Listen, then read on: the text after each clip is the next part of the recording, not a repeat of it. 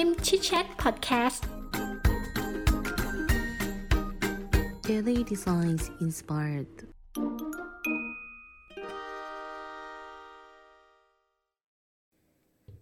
สวัสดีครับยินดีต้อนรับสู่ยิมชิดแชทพอดแคสต์อีกครั้งนะครับคุณอยู่กับสกลทีรักวรันอยู่ วันนี้เราก็จะมารีวิว The OKR Field Book นะครับ A Step by Step Guide for Objective and Key Result Coach นะครับ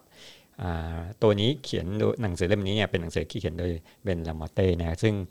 พูดถึงเรื่องเกี่ยวกับการทำโคชชิ่งฮะโดยโดยเฉพาะคนที่จะเป็นโค้ชทางเรื่อง OKR นะซึ่งอาจจะอยู่องค์กรก็ได้นะครับ อาจจะไม่จำเป็นจะต้องเป็น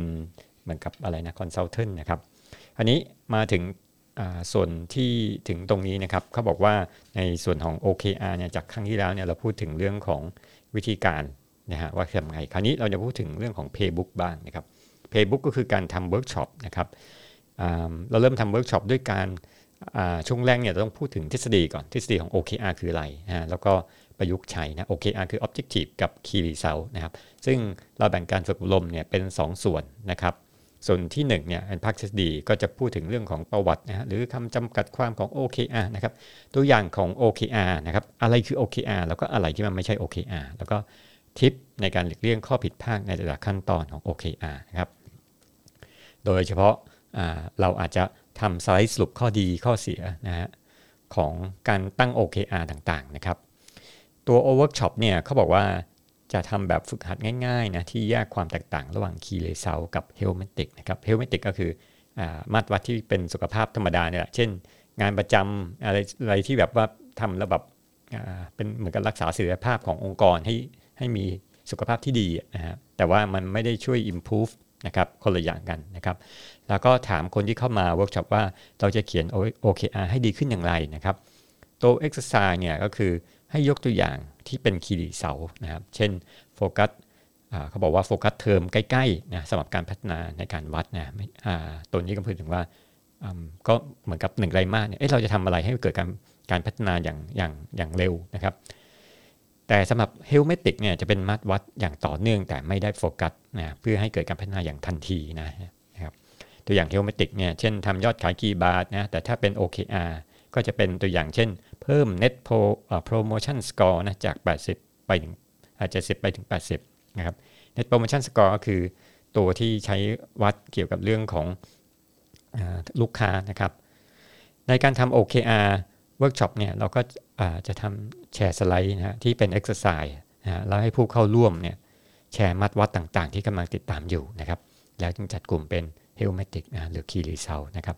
ใช้เวลาทั้งสิ้นประมาณ 5-10 นาทีนะครับ ส่วนที่ต้องเน้นก็คือว่าไม่ใช่แค่วัดแล้วก็วัดทุกอย่างเนี่ยคืออะไรที่วัดได้เป็น key result นะไม่ใช่อย่างนี้นะต้องต้องเน้นให้ชัดเจนว่าอะไรคือ key result นะครับอันนี้มันพูดถึงเเวิร์กช็อปนะ วิร์กช็อปเนี่ยเขาบอกว่าเราสามารถแบ่งได้เป็น 3 กลุ่มนะกลุ่มแรกก็คือกลุ่มเวิร์กช็อประดับผู้บริหารนะครับ ควรเลือกผู้นำนะครับหรือ leader เนี่ยซึ่งรวมถึงอาจจะเป็น CEO ได้นะก็ดีครับ ให้จำกัดภาคทฤษฎีให้ให้เหลือน้อยเหลือแค่ 2 ชั่วโมงก็พอนะครับเพราะผู้นำทีมเนี่ยต้องการที่จะเริ่มทำเลยนะครับ OKR อาจจะเป็นภายในชั่วโมงแรกก็ได้นะอาจจะมีการพูดถึงบริบทของกลยุทธ์ นะของของบริษัทนะเป้าหมายของ Top Level Workshop นะครับก็คือการแชร์เป้าหมายเดียวกันนะครับในขณะร่าง OKR เป้าหมายของ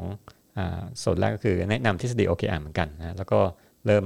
draft OKR นะเป้าหมายของส่วนที่2คือปรับ OKR ก่อนเข้าเวิร์กช็อปนะก็อาจจะแบบว่าอาจจะส่งอีเมลร่างอีเมลนะในนั้นนะในอีเมลเราก็จะเขียนว่าเอ๊ะอะไรคือ OKR นะนะแล้วก็มีพวกเนื้อหาข้อมูลต่างๆที่ คนที่เป็น top level เนี่ยไปอ่านก่อนก็ได้นะครับ หรือมีคลิปที่ผู้บริหารอาจจะศึกษาหรือดูก่อนเข้ามาเวิร์กช็อปนะครับเป้าหมายของเวิร์กช็อปคือการเตรียมความพร้อมเนี่ยเช่น การส่งพวก objective นะหรือวัตถุประสงค์ที่คิดว่าสำคัญนะอาจจะส่งตัวอย่างวัตถุประสงค์ แล้วก็ why now why now คือว่าทำไมมันถึงต้องทำเดี๋ยวนี้นะครับสักสามตัวอย่างให้ผู้บริหารดูก่อนนะครับ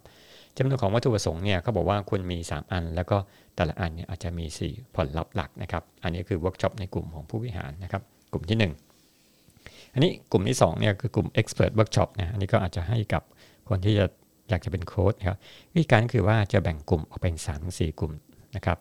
สามสี่คนต่อกลุ่มนะครับโทษทีนะในแต่ละกลุ่มเนี่ยก็จะมีโค้ชนะโคชชี่แล้วก็ผู้สำรวจนะโค้ชก็คือคนที่จะเป็นเหมือนกับไปตั้งคำถามนะครับ ส่วนโค้ชี่ก็คือคนที่เหมือนกับว่าจะอยากจะพัฒนานะครับ แล้วก็ผู้สำรวจนะคือ observer นะครับ คนที่เป็นโค้ชจะตั้งจะถามคำถามนะครับ แล้วก็ coachee ก็จะบอกเกี่ยวกับเรื่อง OKR ของตนเองนะ ส่วนคนเฝ้าสังเกตจะฟังแล้วก็จดโน้ตนะโดยปราศจากการรบกวนนะครับบอกว่าโฟกัสเนี่ยคือการเพิ่มทักษะที่จะเป็น OKR coach นะมากกว่าการทำ OKR เองนะครับ ก็คือเพราะว่าอันนี้เรากำลังสอนเรื่องเกี่ยวกับการเป็น expert ทางด้าน coaching นะครับ ตอนที่ทำเวิร์กช็อปเนี่ยก็อาจจะให้แต่ละคนเนี่ยเล่นบทบาทที่แตกต่างกันนะซึ่งใช้ 30 นาทีในแต่ละรอบนะครับโปรแกรมคร่าวๆ คือว่าในช่วงเช้าเนี่ยก็จะพูดถึง OKR story นะครับพอถึง 10 โมงเนี่ยก็จะมีทำกรุ๊ป exercise เนี่ยจะมีการ draft key result ของ OKR ระดับบนนะครับพอตอน 11 โมงเนี่ยก็อาจจะสร้าง OKR ระดับทีมนะครับช่วง 11 โมงครึ่งก็จะมีการแบ่งกลุ่ม A นะโค้ช B และก็ C ผู้สังเกตนะครับหลังจากนั้นก็ พักรับประทานอาหารเที่ยงและแลกเปลี่ยนกันครับตอนบ่าย2ถึง2โมงครึ่งก็จะทำเขาบอกว่ารอบ2นะครับก็คืออาจจะเป็น B นะครับโค้ช C นะฮะแล้วก็ A เป็นคนสังเกตเนี่ยอันนี้ก็สับไปสับกันมานะครับระหว่าง A B C นะครับแล้วก็แลกเปลี่ยนตอนบ่าย3ก็จะมีการสรุป feedback นะขั้นต่อไปคือทำ key takeaway ว่าเอ้ยเราได้อะไรจากการทำเวิร์กช็อปนี้บ้างนะครับ อ่าคราวนี้ทิปของการเนี่ยก็คือของตัวนี้คือบอกว่าการโค้ชเนี่ยถ้าจะดีถ้าโค้ชอ่าและ coachee เนี่ยมาจากทีมที่มาจากคนละแผนกนะครับ เช่นอาจจะแบบว่าคนหนึ่งมาจากการเงินอ่าก็เป็นโค้ชนะครับอ่าเพื่อจะมาโค้ชวิศวกรที่เป็น coachee เนี่ยอันนี้จะทำให้วิศวกรเนี่ยอาจจะแบบต้องพูดเป็นภาษาปกตินะไม่เป็นภาษาภาษาเทคนิคด้วยนะครับ อันนี้ในกลุ่มที่3เนี่ยเป็นการทำเวิร์กช็อประดับทีมนะ ซึ่งระดับทีมเนี่ยจะมีปัญหาเรื่องของการ alignment ซะส่วนมากนะครับเพราะว่าอย่างที่เคยรีวิวเมื่อครั้งที่แล้วบอกว่า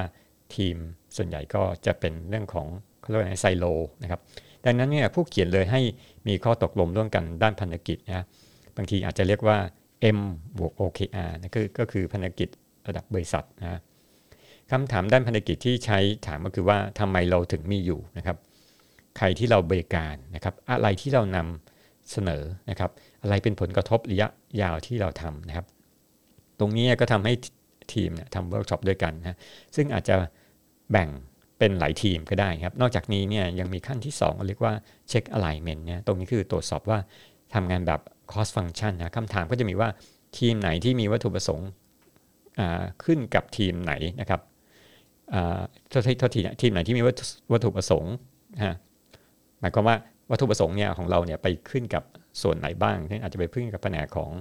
ไฟแนนซ์หรือไปขึ้นอยู่กับแผนก engineer ครับที่ไหนที่คุณทำงานร่วมมากขึ้นนะที่ไหนที่ขึ้นกับเราเราทำไมนะครับ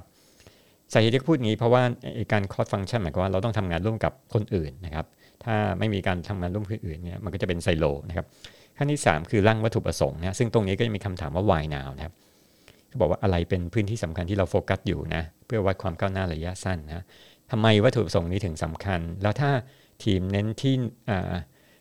ที่หนึ่งวัตถุประสงค์เราจะเน้นอะไรนะก็คือแบบมีวัตถุประสงค์แค่เดียวเนี่ยเราจะเน้นอันไหนนะครับ ขั้นที่ 4 คือการร่างผลลัพธ์หลักคือคีรีเซลนะก็ถามคำถามคือว่าหลังจากที่เราจบโครงการเราจะรู้ได้อย่างไรว่าเราประสบความสำเร็จนะอะไรคือตัวที่บอกเราว่า achievement ตัวมัดวัดอะไรที่ต้องพัฒนาเพื่อที่จะสะท้อนความก้าวหน้าของวัตถุประสงค์นะครับ แล้วเราจะวัดวัตถุประสงค์อย่างไร ให้สามารถวัดได้ครับอย่างหนึ่งที่สำคัญก็บอกว่าเรื่องของการแพงงานจะเป็นผลลัพธ์เนี่ยบางทีเราเอาพวก to do list มาเนี่ยเนี่ยเพราะงั้นมันควรจะแปลงเป็นผลลัพธ์มากกว่าผลลัพธ์หลักนะครับก็คือ key result นะครับคำถามพวกนี้ก็จะมีเรื่องว่าอะไรเป็นผลลัพธ์ที่ต้องการจากงานนะครับ แล้วก็หลังจากที่เราเสร็จสิ้นงานนั้น วัตถุประสงค์นั้นสำเร็จหรือเปล่าอ่านี่น่าคิดนะคือแบบว่า key result เสร็จแล้ว objective จะเสร็จไหมนะครับ เพราะว่าถ้า key result ประมาณ 2-3 ตัวเสร็จร่วมกันเนี่ย objective ก็ควรจะเสร็จนะครับ แล้วก็อะไรเป็นผลลัพธ์ที่ดีที่สุดที่เราสำเร็จจากงานนะครับ ซึ่งมันอาจจะมี key result บางตัวที่แบบว่าทำแล้วมันทำให้วัตถุประสงค์เนี่ยสำเร็จเลยนะครับ ข้อที่6นะครับกลุ่มของผลลัพธ์ที่หลักที่ท้าทายนะครับ ในที่นี้เนี่ยผลลัพธ์หลักก็คือ หรือว่า key result หลักเชิง ก็มีเชิงคุณภาพกับเชิงปริมาณนะครับ หรือเราใช้ผลลัพธ์หลักที่เป็นเรื่องของ leading indicator หรือ lagging indicator ก็ได้นะอันนี้อันนี้ก็คือใช้ concept คล้ายๆกับ balance scorecard ที่เขาพูดถึง leading indicator KPI หรือ lagging indicator นะครับคำคำถามคือว่าถ้าผลลัพธ์หลักเนี่ยทั้งหมดสำเร็จนะวัตถุประสงค์จะสำเร็จด้วยหรือเปล่าไอ้คล้ายๆกันนะครับแล้วตัวการสร้างผลลัพธ์เนี่ยหลักเนี่ยจะใช้พวก keyword smart ก็ได้นะ specific measurable นะครับ attainable reasonable แล้วก็ time bound นะครับ อันนี้คือย่อมาจาก smart นะครับในการตั้ง key result นะครับ อันถัดมาเป็นเรื่องของหลังจากที่เราคุยเรื่องเวิร์กช็อป3กลุ่มนะกลุ่มแรกก็คือกลุ่มผู้บริหาร กลุ่มที่ 2 คือกลุ่ม expert นะกลุ่มที่ 3 คือระดับทีมนะครับ เสร็จแล้วเนี่ยมันก็จะมีเรื่องของการกระบวนการที่เรียกว่าเช็คอินนะครับอันช่วงนี้เนี่ยก็จะมี template แล้วก็ OKR Tracker check-in หมายความว่าช่วงที่เราออกไปปฏิบัตินะครับ เขาบอกว่าจะมีตารางสี่ช่องนะครับ ในกล่องแรกเนี่ยก็จะพูดถึงความก้าวหน้านะครับ เราจะทำอะไรที่ขับดันด้านผลลัพธ์หลักนะครับ ให้รวมคุณค่าปัจจุบันกับ KR นะครับในกล่องที่2เนี่ยค่าที่ตั้งตั้งไว้นะครับ ให้ใส่ค่าความมั่นใจในค่าที่ตั้งไว้ โดยใช้ระบบของสกอร์นะครับ กล่องที่3เนี่ยอะไรที่ป้องกันไม่ให้เราก้าวหน้านะครับ แล้วก็ผลลัพธ์หลักแบบไหน ที่ดันไปพฤติกรรมที่ถูกนะครับกล่องที่4เนี่ยเขียนสิ่งที่ต้องทำเพื่อขับเคลื่อนผลลัพธ์การเรียนรู้นะครับอันนี้ก็คือการเช็คอินนะครับอันนี้เมื่อมีการทำ KR มาดูกันเนี่ยก็ให้โชว์ KR ของแต่ละทีมนะโดยให้โชว์เฉพาะ 2 ผลลัพธ์หลักนะครับ อันนึงก็คือว่าอันที่เราเรียกว่า Big Win นะครับคือโอ้ผลลัพธ์นี้แบบเราทำแล้วมันชนะมันมันจะเกิดความยิ่งใหญ่เกิดขึ้นอะไรเงี้ยเขาเรียกบิ๊กวินอีกอันหนึ่งก็คือผลลัพธ์ที่ ไม่ตามเป้าที่เราเราทำนะก็เรียกว่าbig learn นะครับก็คือไม่ได้บอกว่าผลลัพธ์ที่แบบว่าเราเรา fail อะไรเงี้ยแต่บอกว่าเออเราจะต้องเรียนรู้เพิ่มเติมนะ big learn ครับอันนี้เขาก็ใช้ภาษาดีๆนะเป็นภาษาที่เหมือนกับปลอบใจด้วย แล้วก็ภาษาที่ทำให้รู้สึกเออเราต้องเรียนรู้นะครับ reflect and reset อ่าอันนี้ขั้นตอนสุดท้ายนะครับ ส่วนนี้เป็นเหมือนทำให้คนทำเวิร์กช็อปเนี่ยมาสะท้อนการเรียนรู้หลังจากที่เขาทำไปแล้วนะครับหรือฝรั่งเนี่ยจะมีการทำ reflection ตลอดนะ สมมติว่าทำ project เสร็จแล้วก็จะมา reflect ว่าเอ๊ะมันมีอะไรที่พลาดบ้างนะครับ โดยการทำเป็นตารางเหมือนกับ key result นะ อันที่ 2 ก็จะเป็นเรื่องของไฟ final score นะว่าเป็นอะไรนะครับ อันแรกมี key result ก่อนที่2 final score สมมติเราได้0.3อะก็จะไม่ค่อยดีนะ ถ้าได้หนึ่งโอเคดีมากอะไรเงี้ยเขาเป็นสเกลระหว่างโอเคสเกลระหว่าง0อ่า 0.3 0.7 แล้วก็ 1 นะครับ ถ้าจำได้ตอนที่เรารีวิวนะครับ อันที่ 3 เป็น learning ส่วนอ่าอันสุดท้ายนะครับ เป็น learning นะครับ ซึ่งจะมี 3 ช้อยให้เลือกคือว่า keep modify หรือ remove สมมติว่าถ้าเราบอกว่าเราทำอันนี้แล้วเราอ่าเขาเรียกว่าได้หนึ่งเราจะเอาออกหรือว่าเราจะทำต่อ ถ้ามันเป็นส่วนที่เราโฟกัสต่อเนี่ย เราก็ทำนะครับ แต่ว่าถ้ามันเป็น ส่วนที่เราคิดว่าเอ๊ะมันต้านจะเอาออก เพราะว่ามันควรไปใส่ในเฮลเมติกการเป็นงานประจำไปละอย่างเงี้ยมันก็จะไปใส่ในเฮลเมติกนะครับถ้าแต่ว่าถ้าจะ modify เนี่ยก็คือการปรับนะซึ่งเราบอกว่าอาจจะปรับเรื่องของ product team หรือหรือกระบวนการทำงานเพื่อเราถึงเป้าหมายนะครับคีย์ดีเซลนั้นได้นะครับโอเคนะครับ มาถึงบทสุดท้ายนะเรื่องของ epilogue นะครับเขาบอกว่าโค้ดเนี่ยควรตั้งคำถามมากกว่าการชี้นำเนี่ยก็คือคล้ายๆกับอันนี้คือบทสรุปเนี่ยว่าจะเป็นที่ปรึกษามากกว่าการเป็นโค้ช นะครับเพราะถ้าชี้นำมันจะเป็นที่ปรึกษามากกว่าเป็นโค้ชนะควรให้คนที่มาเนี่ยมีความคิดสร้างสรรค์ในการสร้างโอเคของตนเองนะครับ ข้อที่ 2 ไม่ควรเอาคีย์เมติกของคนอื่นมาให้ดูนะควรสนับสนุนให้เขาค้นหาคุณค่า แล้วก็ตั้งค่าของเมติกเอง อันนี้จริงครับเพราะบางทีเราไปเอาคีย์เมติกของอื่นมาทำแล้วปรากฏว่าเราเราเราทำไม่ได้คือหรือว่าทำได้แต่ว่าไม่ใช่ของเราไม่ใช่ตัวเราอะนะครับ เช่นเราบอกว่าเราเก่งเรื่องอ การเซลล์การขาย แต่บริษัทเราไม่ได้เก่งเรื่องการเซลล์การขายเพราะฉะนั้นไปทำอย่างนั้นก็จะยังไงก็ไม่ใช่ตัวเราอยู่ดีนะครับถึงแม้จะทำได้ก็ตามนะครับนี่3ถ้าต้องการขยาย OKR ให้ใหญ่ระดับองค์กรเนี่ยให้เริ่มจากพื้นที่เล็กๆก่อนนะครับ ซึ่งบริษัทใหญ่เนี่ยมักจะทำบนส่วนที่สำคัญต่อธุรกิจเขานะครับ คืออันนี้มันก็จะมีคำถามว่าเอ๊ะถ้าสมมติว่าโอเคขนาดโอ้ทำองค์กรตั้งแต่แผนกนู้นสมมติองค์กรใหญ่นะฮะอย่างเช่น Google เนี่ยก็ใหญ่อยู่สมควรนะฮะ เพราะฉะนั้นเนี่ยเขาจะทำพื้นที่เล็กๆก่อนฮะแล้วก็อาจจะทำเป็นพวกอ่า pilot ก่อนนะครับ ถ้าจะให้จะใส่ OKR เข้ากับระบบบริหารประสิทธิภาพ ก็ใส่ตรงที่เป็นเรื่องการรีวิวคำถามนะเราไม่ควรใส่เพื่อเอาไปคำนวณโบนัสนะครับ อันนี้ก็ดีนะเพราะว่าบางทีเราเอา OKR ไปผูกกับอินเซนทีฟต่างๆ ซึ่งบางทีมันอาจจะ เขาเรียกว่าอะไรนะมันไม่ตรงจุดประสงค์วัตถุ OKR นะเพราะคนอาจจะกลัวว่าเอ๊ะ OKR เดี๋ยวเอามาแล้วประเมินฉันอีกหรือเปล่า แล้วก็เลยไม่กล้าเขียนคีรีเซลที่ท้าทายนะครับ ข้อที่ 5 OKR ไม่ได้เหมาะสมกับการรักษาเสถียรภาพทางธุรกิจ แต่เป็นการทำให้ธุรกิจโตนะครับอันนี้ก็ไม่ใช่เฮลเมติกนะก็คือทำเราพยายามทำให้ธุรกิจเนี่ยมันโตไปได้นะครับ ก็คือเป็นลักษณะของการ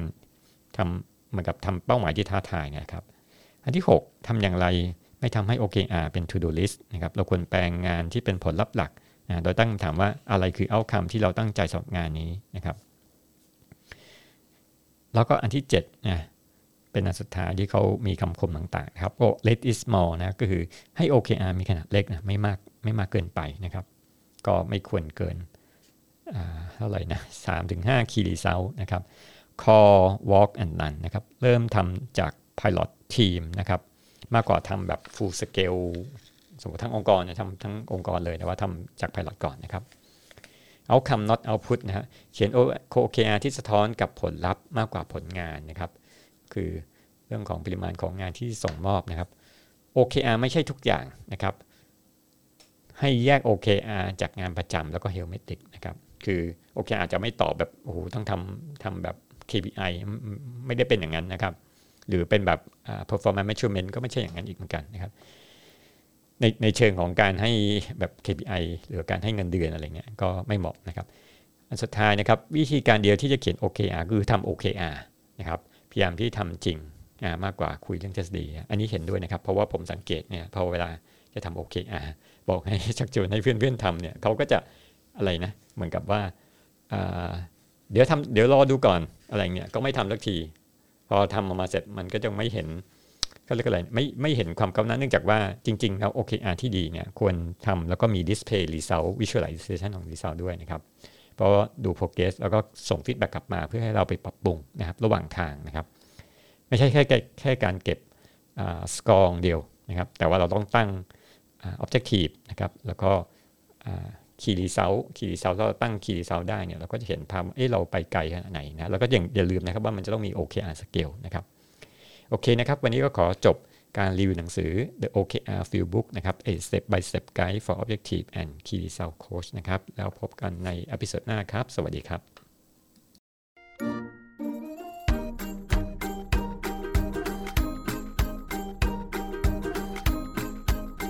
ฮิมชิแชทพอดแคสต์ Kelly Designs inspired.